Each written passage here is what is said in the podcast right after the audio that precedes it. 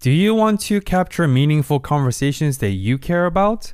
Spotify for Podcasters allows you to make a podcast super effortlessly, distribute it automatically everywhere, completely free, and even earn money doing it.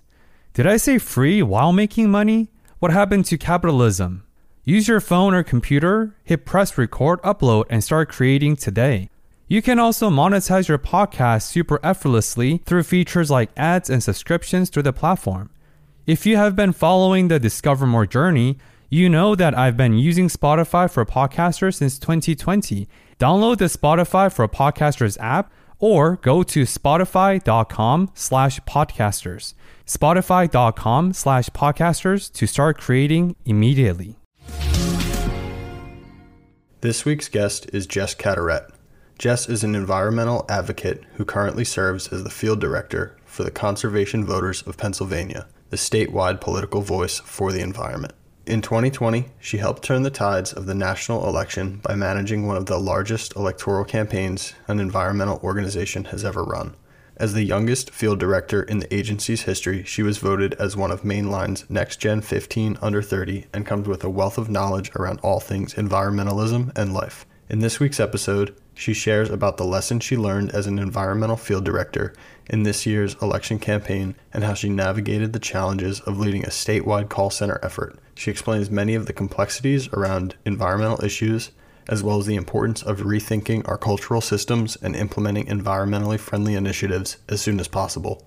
We also dive into the potential solutions on the horizon and Jess's personal story of how she found her calling within environmentalism. Please note that we experienced some audio quality concerns towards the end of the episode, so please bear with us and enjoy the show. Thank you.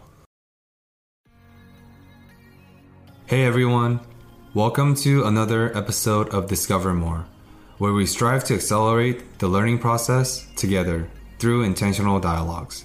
My name is Benoit. And my name is Aiden. This podcast was built on the foundation of approachable guests, synthesized experiences, and relatable lessons that will help you grow throughout your journey. Thank you for tuning in this week. We hope you enjoy and continue to discover more.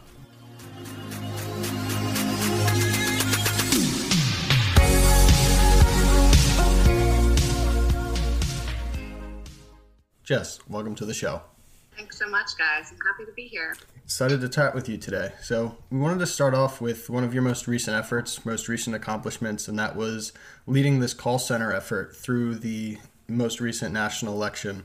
On your questionnaire, you mentioned that you had 150,000 conversations around all things environmental and politics. I was wondering if you could walk us through that experience and some of the big things that came up in all of these conversations. Yeah, I'd be happy to, Aiden. Thanks. Yeah, it was it was quite the endeavor, and I, I certainly didn't do it alone, but I was honored to oversee, like you said, one of these largest operations, would turn virtual due to the COVID pandemic. So that was another hurdle there. So we had um, over almost 90 virtual callers across the state that from August through November through the election helped us reach Pennsylvanians. And this was a challenge as we only, you know, we couldn't knock doors. We could only call folks on the phone and text them. But we were able to reach 150,000 Pennsylvanians, attempting 3 million of them to talk with them, make sure that they were set up and ready to vote for the pro environment candidates on the ballot in November. And so we were making sure to focus on the issues they cared about, which for many of them is the environment, certainly. But if folks had other things that were driving them, we wanted to connect with them on those issues and ensure that they had all of the information at their fingertips, whether that was the candidates' websites, because of course everyone knew who was running for president, but could you tell me who was running for state rep and state senator, right? So we wanted to be some of that backup information Plus, it was the first year that Pennsylvanians could vote by mail. And so we wanted to ensure that everyone had the information they needed to make their voices heard at the election and vote safely and vote the way that they wanted to. And so it was seven days a week, phone center, uh, right from our living rooms, right? We tried to use Slack as a back channel and keep folks motivated and connected. Uh, but it was a it was a huge undertaking, and while we didn't see the wins that we were hoping for in the state house here in Pennsylvania, gerrymandering sadly plays a, a, large part in elections. We were incredibly happy to play a role in bringing Pennsylvania home for the win for President Joe Biden. every electoral election seasons, I'm always conflicted because a I have a lot of empathy for phone bankers because I also have accrued hours and hours and hours on phone banking, trying to increase uh, civic engagement, trying to help galvanize for important causes. On the other hand, when I'm on the other side, receiving all these 10 to 15 unsolicited phone calls from four different nonpartisan organizations, obviously I'm annoyed, but at the same time, it is a, such an integral and important role for the grassroots campaign.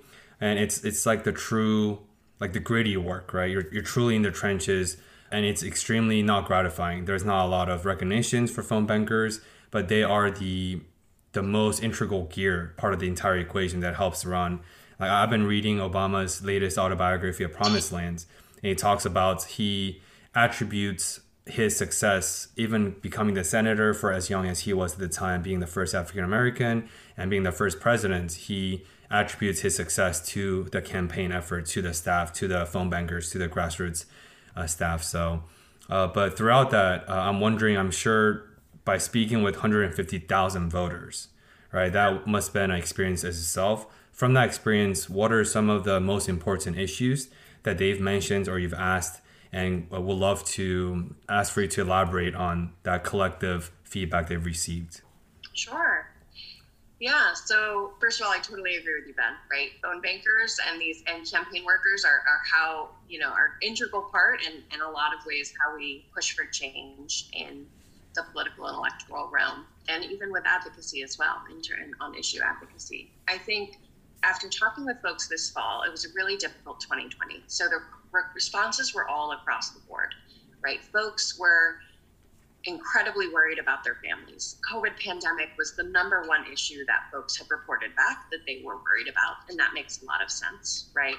And then close up, the economy and the environment were the next issues that folks had reported back that they were worried about, because we knew that our climate could not take another four years of the president that we had. We'd already lost significant time to make an impact on climate change and our economy was suffering from an awful recession due to this pandemic. Folks were losing their jobs, losing their family members, and it was a it was a really difficult time. So to be honest, we had to offer our callers a lot of resources to help them through this. Again, you know, we're talking about some of your t- your experiences in call centers, and it's the most fun when you're surrounded by your phone bankers and you're able to you know celebrate those wins together and make it through those tough phone calls together. And our callers were in their own living rooms right trying to keep their positive spirit while hearing negative story after heartbreaking story from real pennsylvanians that we were talking to. It was really tough to be honest. Uh, but you know i think folks showed what we would expect which is that you know they care about what's closest to them. They care about their families. They care about the well-being of their loved ones. And uh, last year was a really hard year for that and a difficult one to look forward to. But I think the election offered a lot of positive opportunities for change, some of which we got, some of which we didn't, and we'll keep pushing for them. But those were the three main topics that we definitely heard back from folks about. Yeah, there's definitely a lot of value in that experience itself, both interacting externally with the voters and then internally with people that are so like minded and have that same kind of mission at the front of their the front of their mind. So considering the challenges that you met, I'm definitely curious as to like how you push through with that, both on the external front of like not to say someone isn't cooperating in a conversation, but how do you like keep morale high both internally with your own self and then even with your teammates? Was it just all believing in that same cause, having that underlying why of helping the environment? Like what was kind of the day to day getting through those difficult days? Uh, what did that process look like for you?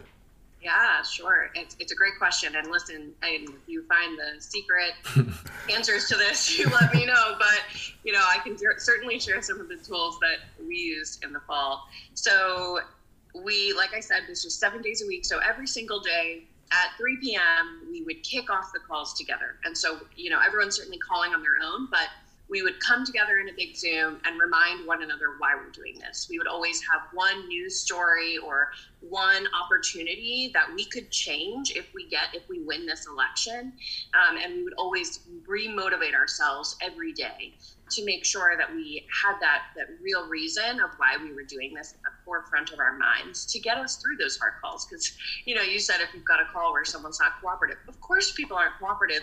You know ben you mentioned it's frustrating getting calls from multiple organizations and i do want to say we collaborate with other organizations as much as we possibly can but of course within a year as important as 2020 there's a lot of groups doing that great work right? And so not everyone's cooperative and so you do got to have some some tools to kind of get you through the hard times. So a couple of things we did if you're i'm sure many folks are familiar with slack so we would have back channels on slack for us to kind of commiserate together if we had some weird or interesting calls. Um, i'm not sure how much call time y'all have been doing recently but there's a lot of really interesting robo callers out there.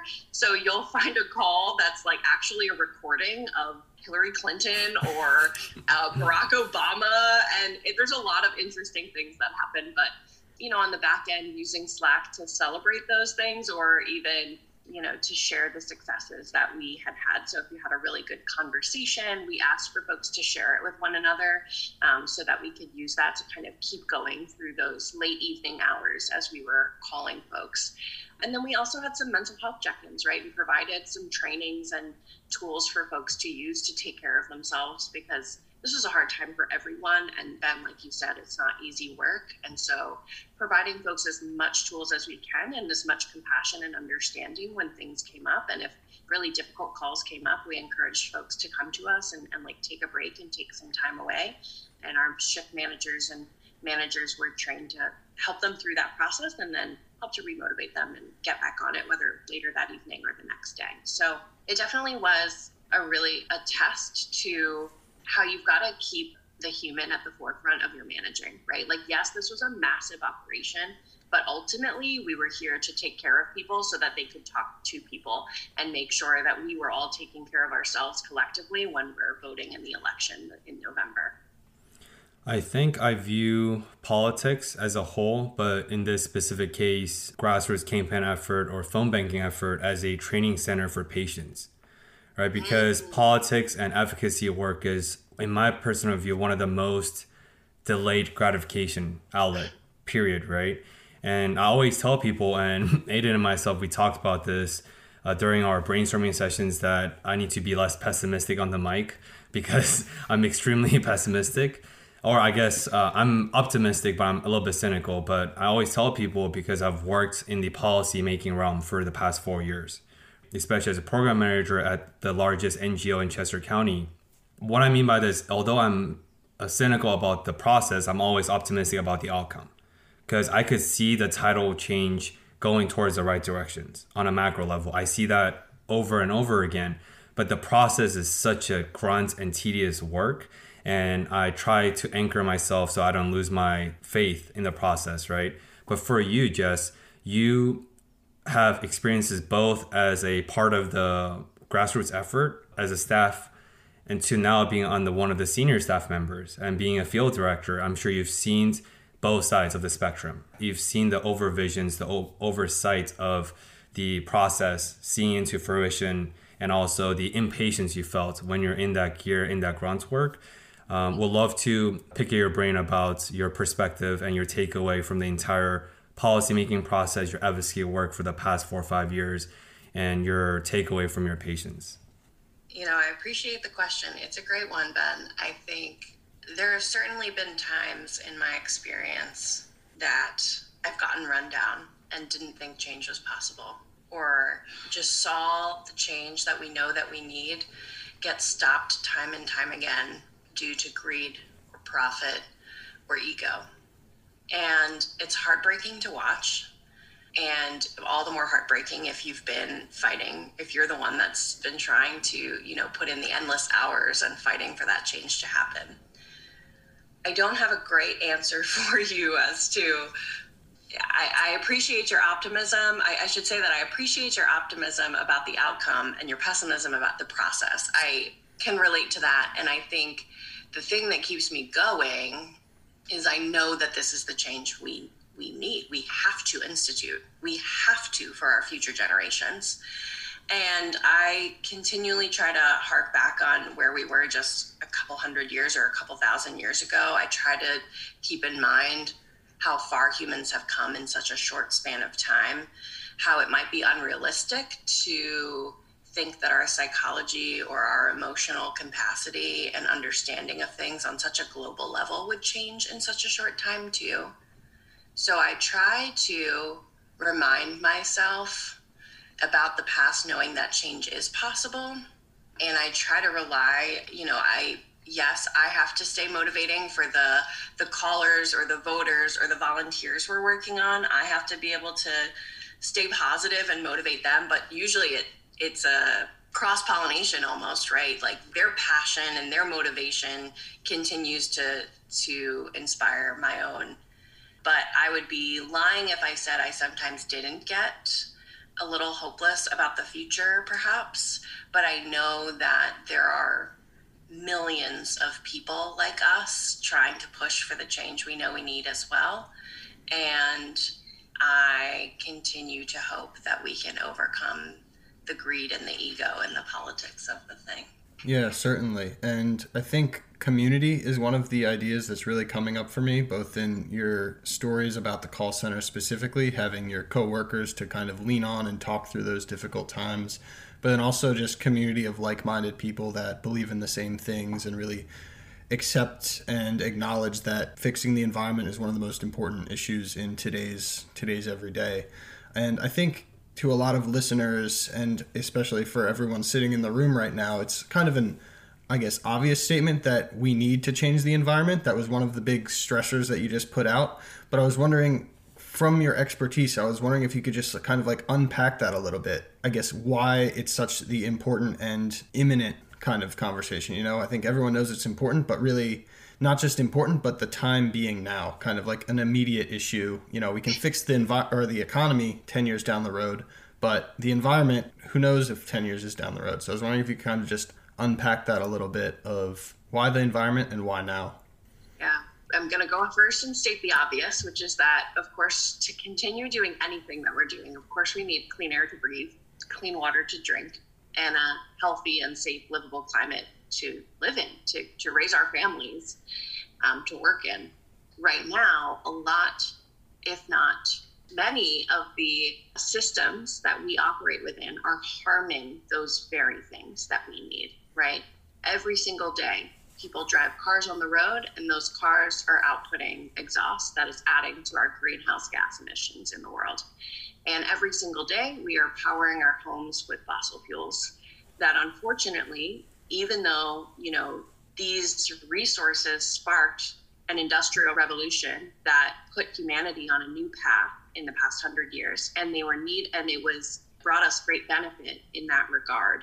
Now we know, and unfortunately some have known for decades, that the very things that we're doing to power, feed, and transport our society are in fact harming us, and they are at a huge detriment to the Earth's systems. And so right now, we are really pushing the limit on how much carbon dioxide and other greenhouse gases our Earth systems can handle.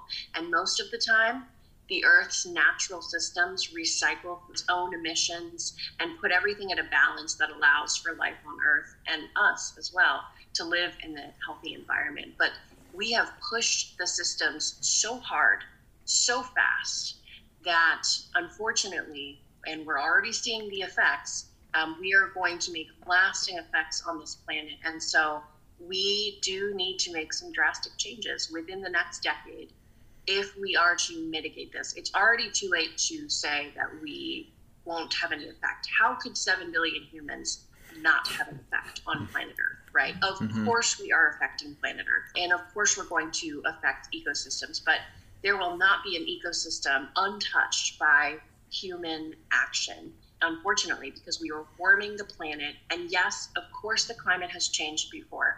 Of course, that has happened, but we are doing it at such a rate that no species on Earth will be able to adapt.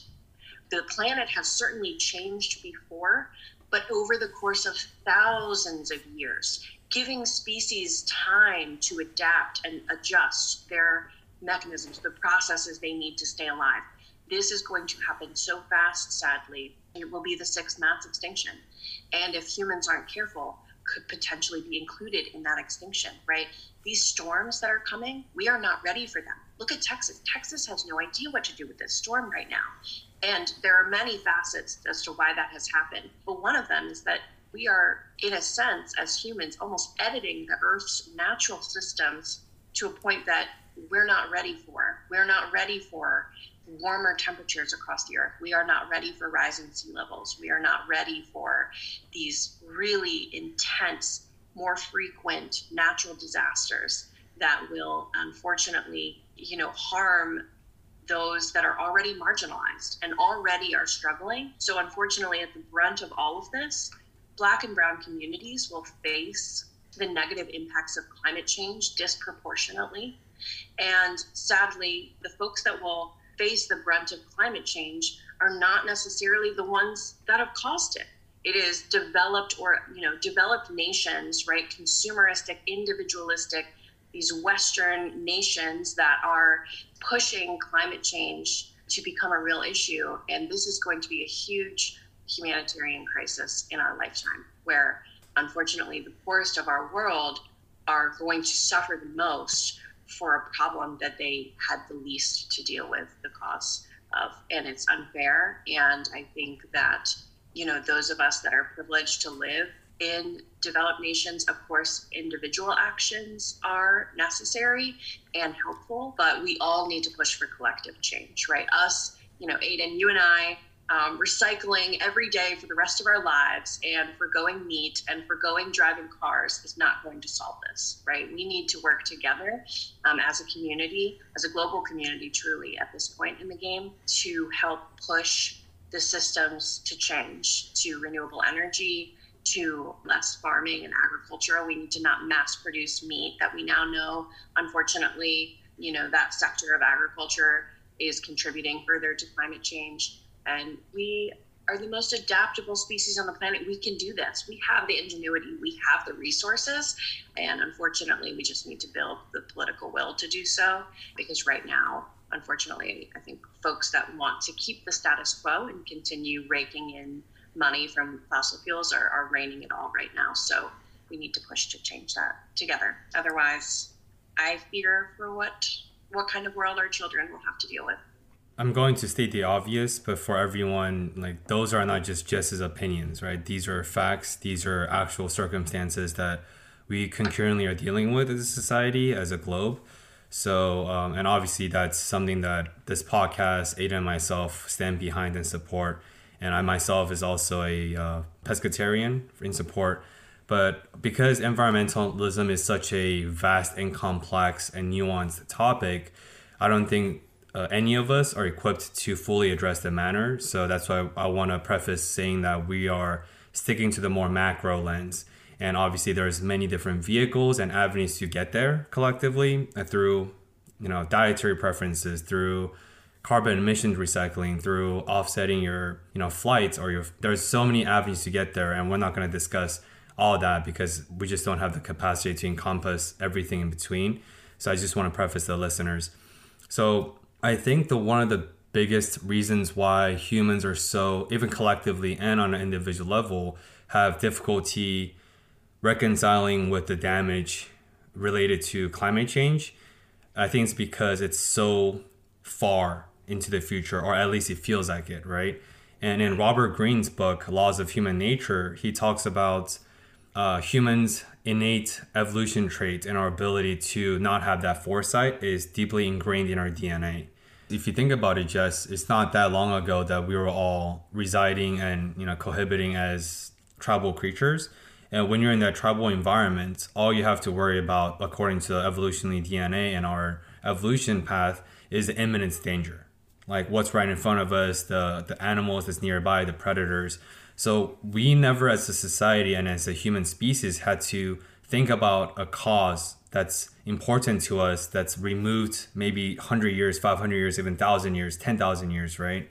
And that's what robert greene argues. It's not it's not that humans don't want to care about climate change but it's in our dna that we're not supposed to have that much forethought and I was talking about this conversation with my girlfriend, and we were talking about proactivity versus reactivity, right? And if you think about the human design, how our brain, like a brain is one of our two epicenters, right? There's a brain and there's the heart. But if you look at your brain, your brain's like a motherboard. Your brain's not actively making any decisions. Your brain is not proactive. What I mean by that is, like there's neurons all throughout your fingertips, and by touching the surface, by touching the wall, by touching or interacting your environment, your electrons on your fingertips in your bodies fire signals into your brain. Your brain is then delegating different tasks based on the signals that's received to make sure you have a functional body or to that you're, you're being functional. So what that means is on a most fundamental neurological level, your brain is constantly literally reacting. Like we on a DNA level, on a genetic level, we are reacting as a species. That's insane, right? That means we are not meant to, we are not designed to be proactive. And so I think you see where my question going with this is in the policy and the advocacy around proactivity versus reactivity is something I'm extremely passionate about. And you know that is the only way to address the root causes. That is the only way to instill change on a fundamental level. Because I've always wondered why are humans why are we so reactive all the time with environments with social justice issues with like any issues that we have? We're always reacting. Healthcare we're reacting. Criminal justice we're reacting.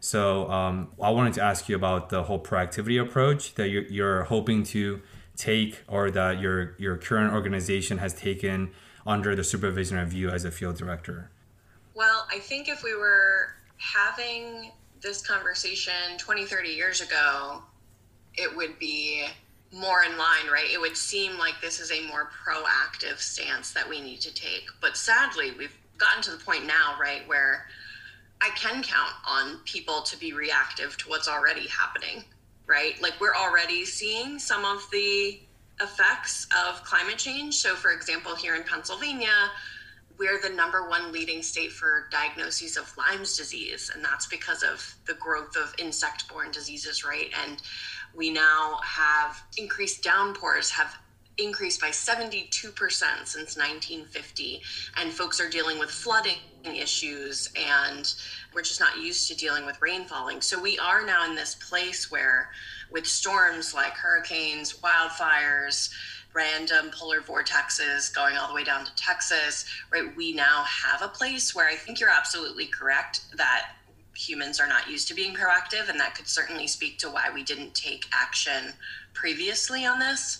But now, in my opinion, we are in a place where folks are forced to be reactive to what we see at play it's not nearly enough time it's not you know as as scientists have been warning us for decades that you know, if we waited until we were seeing things happen, then it was probably too late for us to really mitigate the issues that are at hand here. But in my opinion, I think it certainly as the field director, which, right, my role is to help oversee our staff that helps to mobilize the grassroots volunteers and members that we need to grow an environmental movement across Pennsylvania that can urge their elected officials to do better, that can quite literally, ideally, right, vote pro environmentalists into office up and down the ballot, all the way down to the local level. And I think that certainly our jobs are easier now that climate change is a little more visceral because you're right. I don't think, you know, having trying to do this before our lifetimes was probably so difficult and went against our brains and our DNA in trying to say, look, you have to try to care about an issue that you may or may not see even in your lifetime. But I think we're seeing it now. And so, certainly in my experience in organizing and being in environmental advocacy, there's been a surge because of exactly what you're saying. People are reacting to what they're seeing, um, and there's not a need to be as proactive that would have gone against uh, gone against our grain, so to speak, um, because we're seeing such disasters and such levels of impact in today's day and age. Um, so I do think that it plays a huge role in how not just in the environmental movement but in the other movements that we've seen i think you're absolutely right in that humans are a reactive species and hopefully that's not to our detriment. I would hope that our intellectual abilities would take us further, um, especially now that we've got such technological improvements in our scientific abilities to see what's coming. I would hope that it helps turn the tides a bit. But I'm curious to hear your thoughts as well, perhaps, on it. And if there was any other piece of that question that I missed, let me know. I mean, I'd kind of just like to echo what you said of like, we're forced to be reactive now. I mean, if you told me 10 years that, or 10 years ago, that the entire state would be on, of California would be on fire for like three years in a row for people to wake up that climate change was a thing, like, I almost wouldn't be able to make sense of it. But I mean, similarly with the, I mean, we're filming this on the weekend of these Texas storms that you've alluded to as well. I mean, an entire state sized ice storm that they've never seen snow of this caliber before. I think these are just very clear indicators that things aren't going well, that things are imminent and we are most forced to be reactive. And for me, the, I guess, side industry that comes up that virtually is acting in the same way as healthcare. And I kind of see it as sick care, right? People just trying to put bandages and bandages on top of any kind of disease because they can slap a pharmaceutical with a price tag on it rather than looking at the specific disease itself or the specific you know trauma or symptoms that might be coming up but you know they can't necessarily put a price tag on a more holistic kind of approach. So, like to echo kind of both of what you guys said in that as humans, we are reactive, not programmed to be proactive, but eventually those timelines kind of dwindle down and we're forced to be reactive. So, I think we are kind of seeing that. I mean, similar to the environment, we're seeing that in healthcare. I think people are just kind of waking up to the fact that we have to address these issues because they are more imminent. I mean, especially with the COVID situation that we've all just seen. And I would like to zoom in a little bit on to what you've alluded to as the human potential. Like, you know, there are a lot of smart scientists, smart technologies, good things being occurring at this time. And one of the things that Ben and I have talked a lot about is the CO2 emissions that have decreased just with the whole world going on pause. And the optimist in me likes to look at that fondly of what was it, like 12 months of not doing anything, a lot of positive change was happening. And I, I'm curious for your thoughts around here. It shows that if we just stop doing the wrong things, not even start doing the right things, but that like change is possible. So I was wondering how how you've been thinking about that. I mean, I don't know a lot of the stats. I'm sure you're a lot more in the weeds of what's been happening around that change, but how has that affected the way you're looking at kind of the future horizon? Yeah, and also for the listeners, it was 17% carbon footprint reduction in six months. I think what we witnessed was incredible and, and never before seen, right? A global, widespread response to this critical crisis that we viewed in our forefront, right? COVID 19 stealing our loved ones away from us, and, and all of us came together most of us came together and tried our best. America might could have done some things differently, certainly, but tried our best to mitigate this crisis response. Right? It inspired me because no one would have ever thought that that was possible for this global response, and to think that we could all be doing the same thing for climate change is a beautiful thought. And I fear that it that it won't happen though, right? Because COVID 19 is this like, it's clearly in front of us.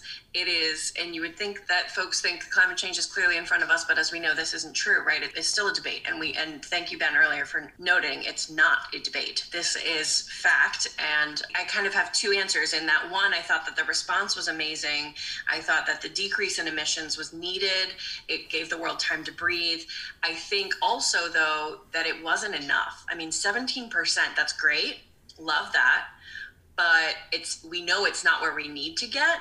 And so i think like more widespread systemic change is needed. And we've seen through a global response of last year that perhaps it's possible.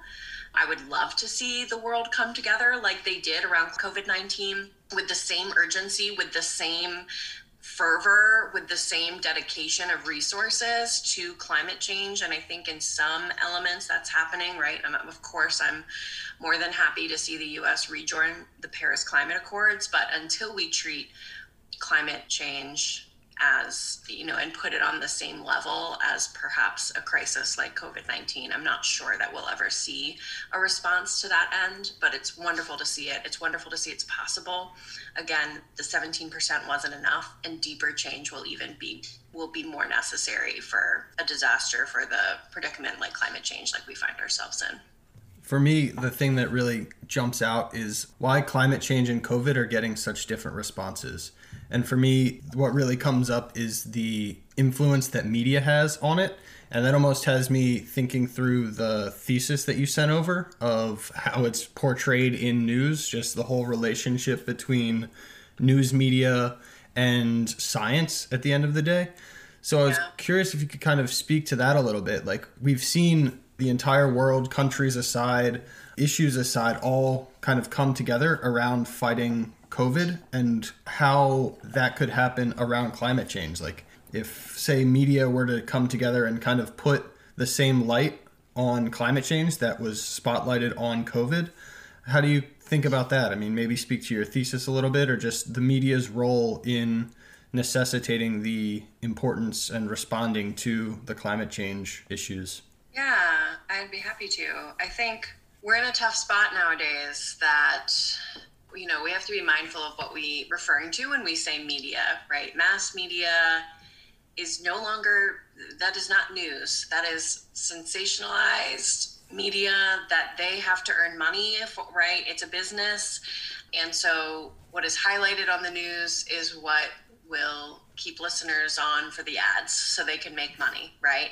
And I get that that's needed, but it has driven our news media to be quite polarized, to sensationalize things. And so I'll admit, I'll be the first to admit that I stepped away from the news during COVID 19. It was too much, and I, I knew what was happening, I knew what was coming for us, and I didn't need the daily reports of the numbers of deaths. But I think one of the reasons that folks resonated so much, you know, folks acted so much differently in response to COVID 19 rather than climate change is you can die from COVID 19, right? COVID 19 can claim your life and can claim the life of your loved ones. And it's not as a direct connection for climate change, right? It's not like you think, oh, you don't actively think, oh, climate change is a risk to my life and my loved ones' lives. And I think that that really speaks to the difference of how folks respond to it and I think the media certainly plays a huge role. So to speak to the the thesis that Aiden's referring to in college, I was studying environmental science and in the hopes that I could add some, you know, in my lifetime help to add something to the solutions or to how we were going to move past this as humanity. And i and i realized the science is very clear. And that's when i transitioned and realized the issue is not the science. The issue is the communication around the science. The issue is the the misinformation that's been provided about the science the advocacy or lack thereof of the advocacy of what needs to happen the solutions that we need to implement. And that's why i spent my time in college studying environmental communications and I partnered with my statistics professor actually Dr. Savitz and we studied how had climate change been portrayed in the news how was this issue being communicated to people uh, and we studied three main news outlets and unfortunately found that there was a very direct political tie and that you know news outlets that leaned left or leaned democratic were representing the climate science well. And unfortunately, Fox News, which is the largest watched news network in the nation, 72% of the time was misrepresenting the science around climate change. We found that it tied pretty hand in hand to the rates at which Americans believed in climate science. And so I think there's this great, this unbelievably responsibility for the media to correctly report on the issues that are truly facing humans and to not be sucked into political rhetoric or untruthful debates just for this just for the sake of viewership or the sake of keeping their viewers. And i think that probably in covid-19 while i couldn't speak to this directly from a data standpoint because like i said I, I turned off the news but i don't doubt that news stations had to cover this heavily and had to really dive into the fears that were present and the risks associated. I don't doubt that there were differences amongst the news stations on how that occurred. And it would be really interesting to do a similar study, perhaps, of like how did news stations report on COVID 19 and how does this relate to how the American people are feeling about COVID 19 and treating its seriousness. It would be interesting to do a similar study um, as we did with the climate change study. But, you know, I think if we didn't have this threat of a climate crisis hanging over us and if i didn't feel drawn to helping in this fight you could certainly find me in the journalism field i think communicating stories to humans is you know an age old thing that we've done and really necessary for for human development and evolving and once I moved past the environmental science track, I thought, well, maybe I'll make documentaries about climate change, right? Maybe like I'll help communicate this to people. And so I think if we didn't have a looming threat of climate crisis, you could certainly find me trying to bring some integrity back to journalism and ensuring that you know, we really are spreading true factual information, that we're not misrepresenting it or sensationalizing it. I think that's been an, played an important role in the coverage of both climate change and COVID 19. Yeah, that reminds me of a interview I watched uh, seven years ago with Denzel Washington. He, he was at a movie red carpet premiere event for his new movie at the time, and one of the journalists was asking how do you feel about the news article saying that you OD'd on heroin last night and you passed away? And Denzel Washington, he chuckled and he said that, you see, this is his words, I'm paraphrasing. He said something about he views journalism as one of the most sacred fields in this world because the entire integrity of democracy yeah. is rooted in their profession, right? Because their job is to educate and inform and from a very impartial and unbiased standpoint but that is no longer the case. And he proceeded with saying how in today's world, if you don't read enough news or if you don't read enough, you're uninformed. But if you read too much, you're misinformed. Mm. And the burden has shifted from the mainstream media onto us as the consumers, which is not a fair shift. Like, how can we, as a normal consumers, even for college educated folks like us, to parse through the ubiquitousness and the overwhelming amount of information from both landscapes, from the both the left and the right. And I think it talks about how journalism as an entire profession shifted, of course, due to, you know, they have to make a living, they have to pay their bills, and all that's valid. But it still talks about how toxic it has become as a platform overall, and how consumers, aka the citizens who live in a democratic society like us, has been adversely affected by that but yeah, I share that because, and also I want to, for the reference for people, how powerful that 17% reduction is because when I shared about the temporary reduction, right now that's it's no longer 70%. Obviously, the temporary reduction has subsided and it's going back up.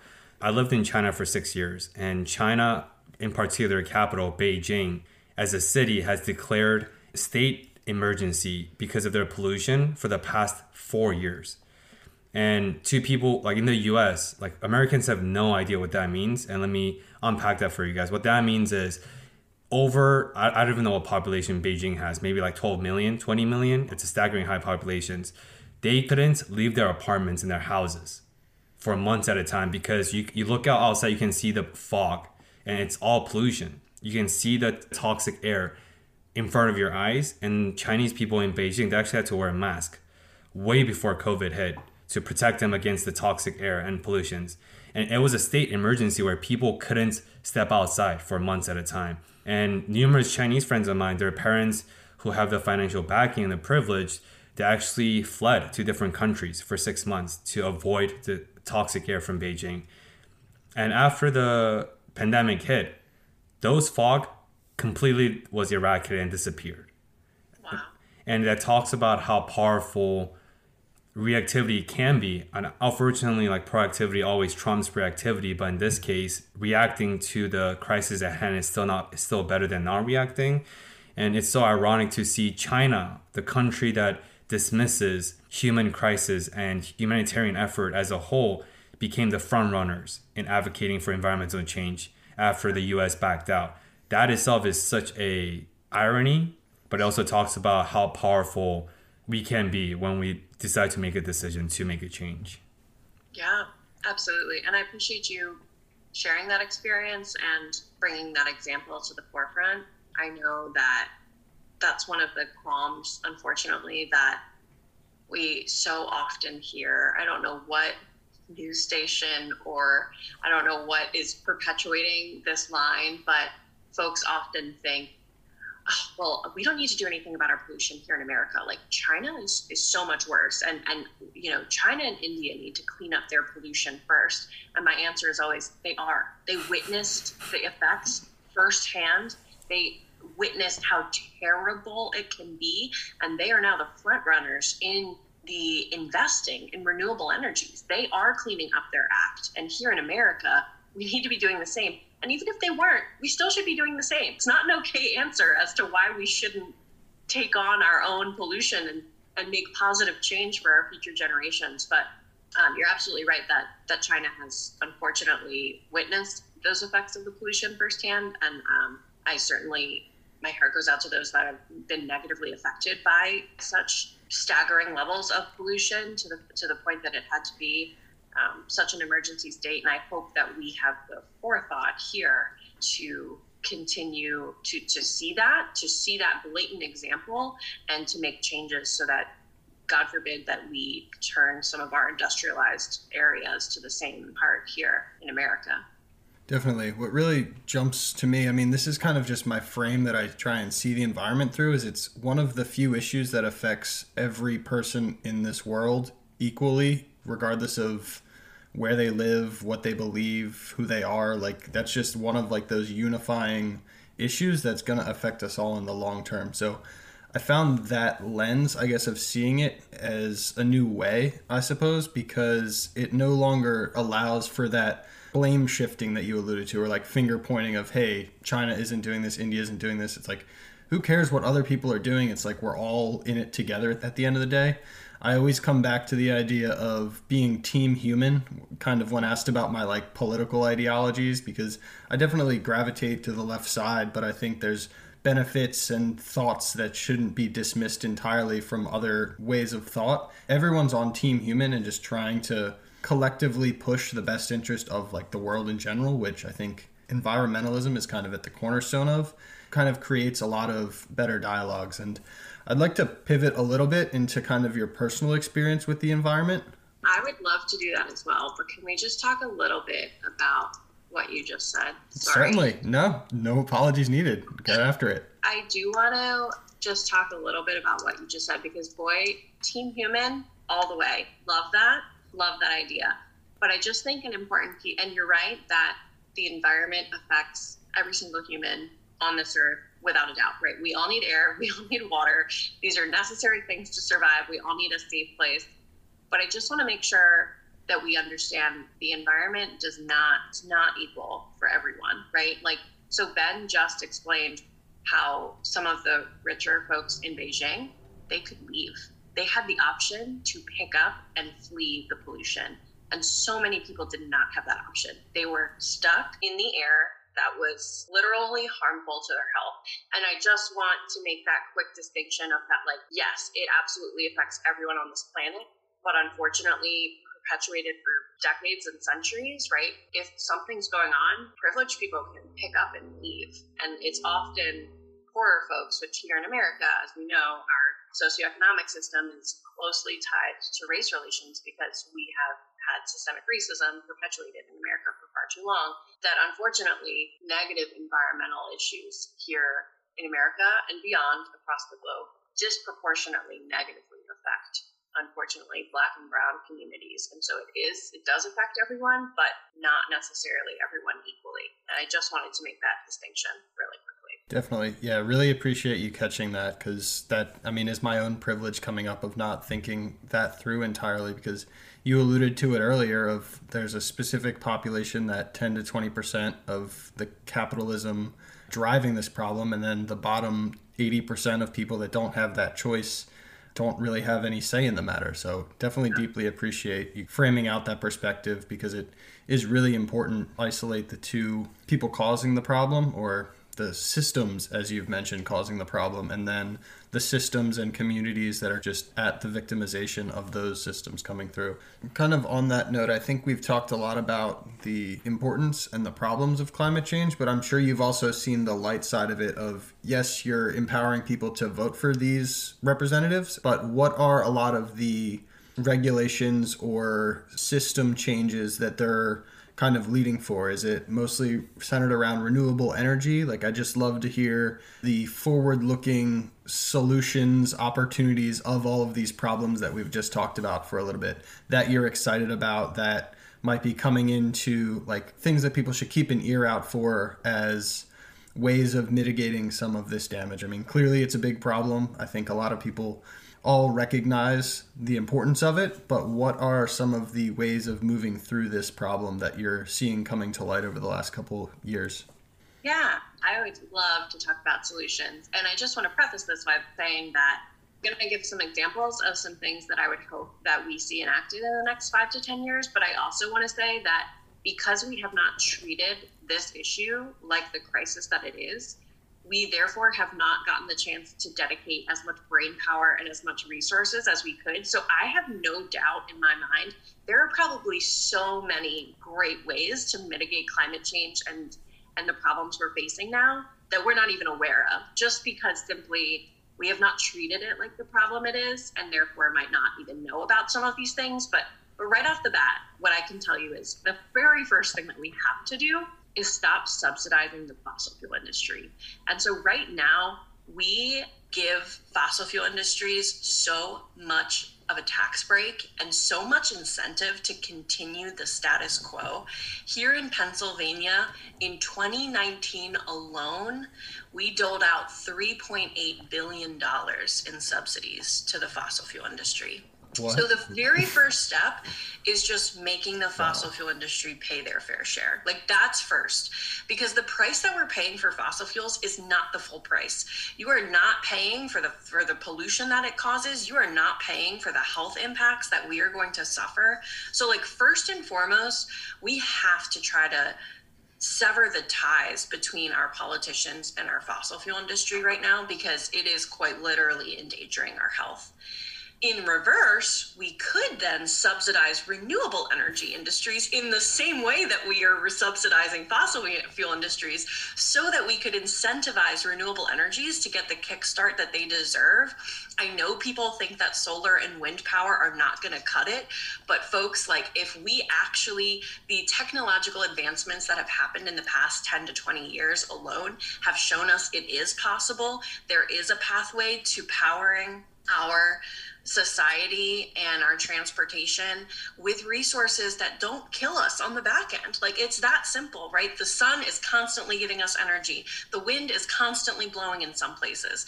There's other opportunities like tidal power, like hydrogen fuel, perhaps, that I've heard some really exciting studies about. There are ways that we can power and transport our society that don't harm our children. And so, first and foremost, that's one of the biggest things that we need to do. I would like to clarify also that individual actions are great. Love it. You know, Aiden, if you could drive a little less, that's fantastic. Ben, I love that you eat a little less meat. Know, you don't eat meat, you focus a little more on a plant based diet. Fantastic. And I fully encourage everyone to continue to do that. But really, what we need to do is come together and ensure that we are number one, electing people that have this proactive thought and understand that this is something we need to be working towards. And then, two, we need to vote with our dollar and you need to support companies that truly embody these values, top to bottom. I mean, like fully, and I'm saying, like, this means that you need to buy your food locally if possible. If you think that the thing you need already exists on the planet, you should go buy it secondhand. There's no reason to support new innovation and new no, you should always support new, new innovation, but there's no reason to support producing a new product if you know it already exists, right? I think another major thing that would be helpful, and I don't know if we'll see it in our lifetimes, but we've become really individualistic. we are a super individualistic society now. Whereas what, you know, before, you know, we referenced before harking back to the days of maybe um, our society where we were more communal, right? And perhaps maybe we had one, this wasn't actually happening centuries ago, but what if we had one lawnmower for the neighborhood and not every single family owning their own lawnmower, right? Or just thinking of ways like we've got to transform our thought a little bit into like, do we need all of the things we buy? Number one? And if we do, is there a way to do it in a more sustainable fashion? Can we become more communal in some of the things that we buy or own rather than every single family, every single individual purchasing a new product every year on their own, right? So I think there are some great solutions on the forefront, but I think another thing about this is going to be some systemic thought changes, right? And really kind of reevaluating the ways that we live and the impact that that truly has. Um, I could go on about this for ever. But those are some of the main things that I see in the needed. I don't think we're going to get everyone to become vegetarian or vegan, but if folks can eat a little less meat and a little less dairy, it would do worlds of impact, as we know that those are also quite polluting industries as well. And I will say that folks need to do what's best for their health. I'm not their doctor.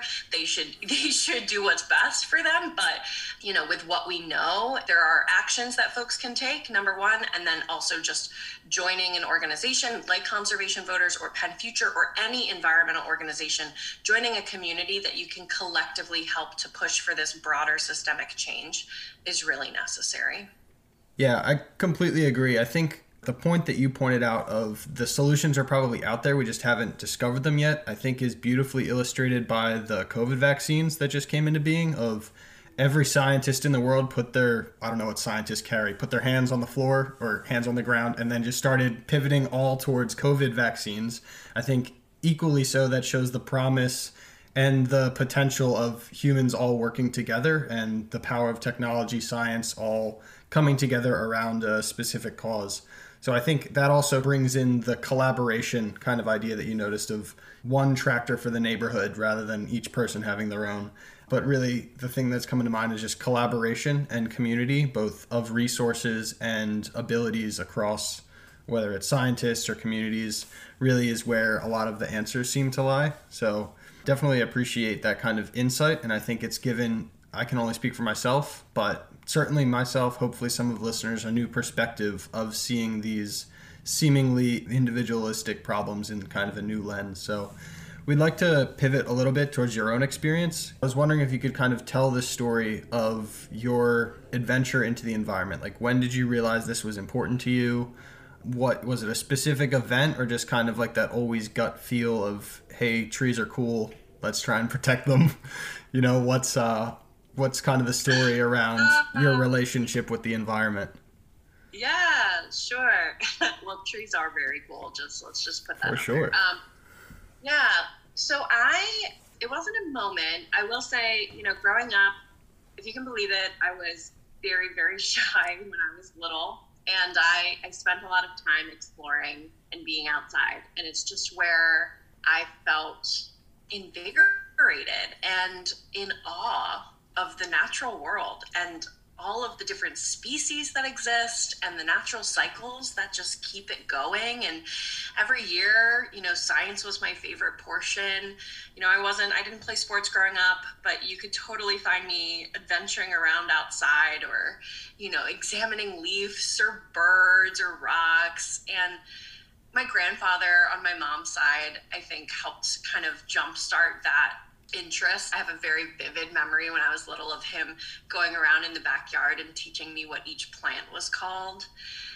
You know, I think as I grew older, that interest remained and I just felt most at peace and at ease when I was outside and living in nature. And when I started to learn in middle school and high school that our actions as humans were negatively affecting our planet that like broke my heart and I, I dedicated to learning more and more about it. And so that's really it was sometime in high school and i can't pinpoint a moment aiden but i just felt like the environment was my calling. I knew that i loved being outside. I knew it was this precious resource and i could tell that maybe humans we just there were just so many of us so quickly and we couldn't see the negative impacts that we were truly making on it and i really felt like it's just too precious of a resource for us to go to waste. Um, it's our home. And and so I determined that I really wanted to study it further and and perhaps you know build some sort of career in protecting our environment, especially when I learned climate crisis that was coming for us in my lifetime was going to disproportionately affect marginalized communities around the world. That was the absolute. I, I, already had a feeling that I wanted to spend my career on the environment, but that to me was the deal breaker. That was like, oh, there's no question. You know, I was very blessed to be raised in a middle class family in Pennsylvania. And so I wanted to be sure that the privilege that I was grateful to be born into, I used that time and my time on this planet to try to ensure that I was protecting our natural resources as best possible and ensuring that we were centering and prioritizing lifting the burden of environmental injustice on our marginalized communities because it is entirely unfair that that's how, not that anyone ever said life is fair, but this is at our own hands, right? This is uh, humans have perpetuated this crisis and are taking part in systems that are hurting our brothers and sisters day in and day out. And so that's when I, you know, not only dedicated my own lifestyle and my own choices, right? I worked on these individual actions, right? Certainly I'm an avid recycler and I I don't eat meat and I stick to a dairy-free diet for the most part, but in college was when I started to learn about these systems at play. I knew that that was not enough. And I knew that while most folks care, I'm, you know, that of course they care about the planet we're on, I know that life is so, there's so much to it and there's so much busyness to it that even as an environmentalist, I had trouble keeping everything straight and, and you know ensuring I was spending my time on the best actions uh, and the most worthwhile actions to push for solutions. And so I wanted to make it easy for folks. I wanted to be easy for folks to take action to help protect our environment, right? If you've got a family and you're busy with kids and you've got your own career, how can I possibly expect you to also be an expert in what's best for our environment, right? Or what's the next best solution for you to take on for your family or who to vote for? And so that's when I really pursued this career in, in environmental advocacy because I think it can be easy. And I think, you know, there are experts experts that are telling us exactly what we need to do or what solutions we need to push for. Uh, and that's how I found myself where I am now, where myself or any of our coordinators can work with you throughout the week and throughout the months to understand, you know, what is the next best action for you to take for the environment, whether it's pushing for a specific regulation or maybe there's a cool product out, right? You know, that will help keep your family more sustainable, right? We we try to share all of that information with one another so that to make it easy, so that it's not it's not a burden. It's the information is provided for folks easily to help protect our environment. But that's how I personal journey works. You know, I spend a lot of my time in nature. I think a lot of folks can relate to the fact that it's rejuvenating, it helps clear your mind, right? It helps, it's such an amazing refuge. And and I want to make sure that my kids and, and my kids' kids can enjoy that for years to come. And so while I know that I'm not I can't do anything alone. This is a communal issue. This is a this is an issue that we all that we all need to help work on no matter if we're in the environmental field quote unquote or not. And so my journey with the environment was born out of this love for and awe of our natural cycles and the deep desire to protect them for for generations to come. Yeah, a lot of great impact makers that we interview and we come across on this show there's almost like a commonality between all their stories and there's always a identifiable catalyst event that almost brewed that desire right? For you it was the acknowledgement the recognitions that this collective issue that everyone cares so deeply about in this case our planet the environmental causes are detrimentally affecting marginalized communities more so. And it's that injustice that uh, created this call to action for you. Uh, i share that because I also want to, I think we've, in the past hour or so, we've been talking on a macro lenses about the importance of environmentalism, the importance of your mission statements, and why you do what you do. I want to transition from a more macro lenses into a more micro personal lens And I know the two areas that you're also very deeply interested in is your wellness of your body and your mind. And I share that because I think it's the perfect segue. Because if you look at how environmentalism and climate change plays out, there's so many interwoven interconnectivity, even within the field of environmentalism. And we talked about how countries like China and India are forced to react to the reality that's unfolding right before their eyes. And I know similar to China and India, who wasn't too proactive about their initiatives, they were forced to react to whatever was happening, and now they're the forerunners. I see that theme in your personal journey as well. I know that you didn't always take your health, your physical health, too seriously growing up, right? Although I think from our conversations and with the questionnaire provided, you've always been interested in the mental health aspect. And I think the current society likes to view physical health and mental health as separate entities and they believe that those should be treated as such. But I think most people don't see how interconnected they truly are, just like how interconnected the environmental causes are for all aspects of our life. It's not just climate change, it truly has social and economical and social justice implications. So I would love to invite you to revisit your memory lane and go back to probably the most impactful moment in your life when you're 18, when you were being plagued and suffering a Crohn's disease and in the first initial outbreak and your takeaway from that experience that truly made you realize that you have to be proactive about your not just your mental health but also your physical health so that you don't have to be forced to react to the reality years down the future. Yeah. Thanks ben. I'd be happy to talk about that. I think your point about interconnectivity is an incredibly important one that i fear in our society today. We almost purposely try to ignore. I wish we lived in a time, this might seem like a tangent, but, you know, I wish we lived in a time where, you know, I knew the person that made my bread and I knew the people that made my clothes. And we are just so far removed now from all of those steps that we don't always realize the thing we may be purchasing or the action we may be taking is, is truly harmful to someone else.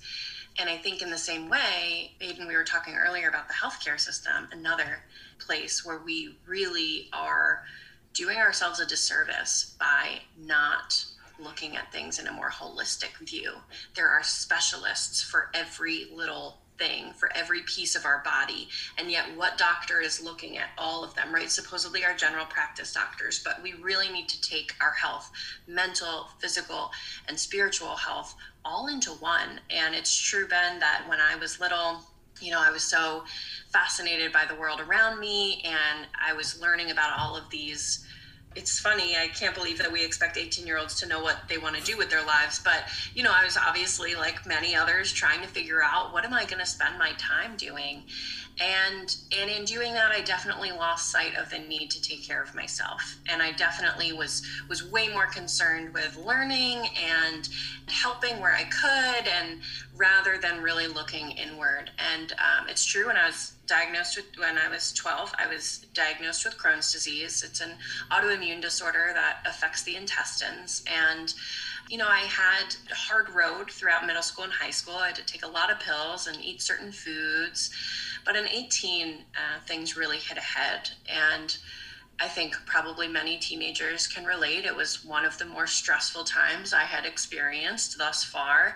You know, I was trying to figure out what my future looked like. I was was having some relationship issues. My dad was recovering from a surgery that had taken cancer out of his body and my Crohn's hit its hardest moment yet and I perforated my intestines and spent 2 years on and off in the hospital and had five different surgeries. And even through that process, I was resistant to really focusing on what my body needed and what it was telling me. And it was telling me that I needed to pay more attention to myself and and not just my body, but my mental state. And so, uh, you know, I can't remember a time where I didn't I didn't have anxiety.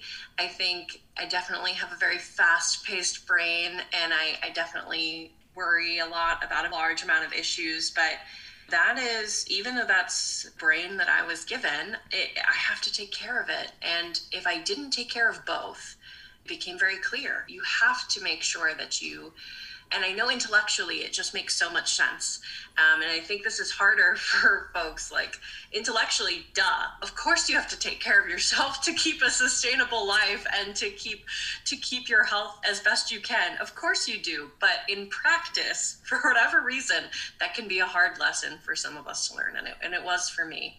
And so you know, in that bout of Crohn's, I learned a lot of lessons that it, I'm grateful to have learned early in my life, right? Hard times will come and you just have to get through it day by day.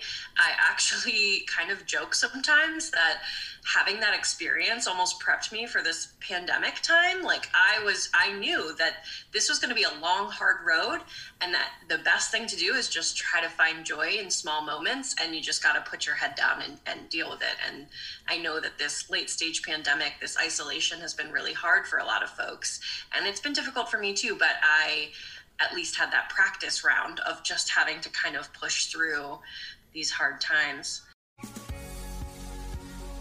Thank you for listening to another episode of Discover More. We release a new episode every Monday on Spotify and Apple Podcasts, and would really appreciate if you have subscribed and shared this with your friends. We hope you enjoyed this episode and join us next week in the journey of discovering more through intentional dialogues.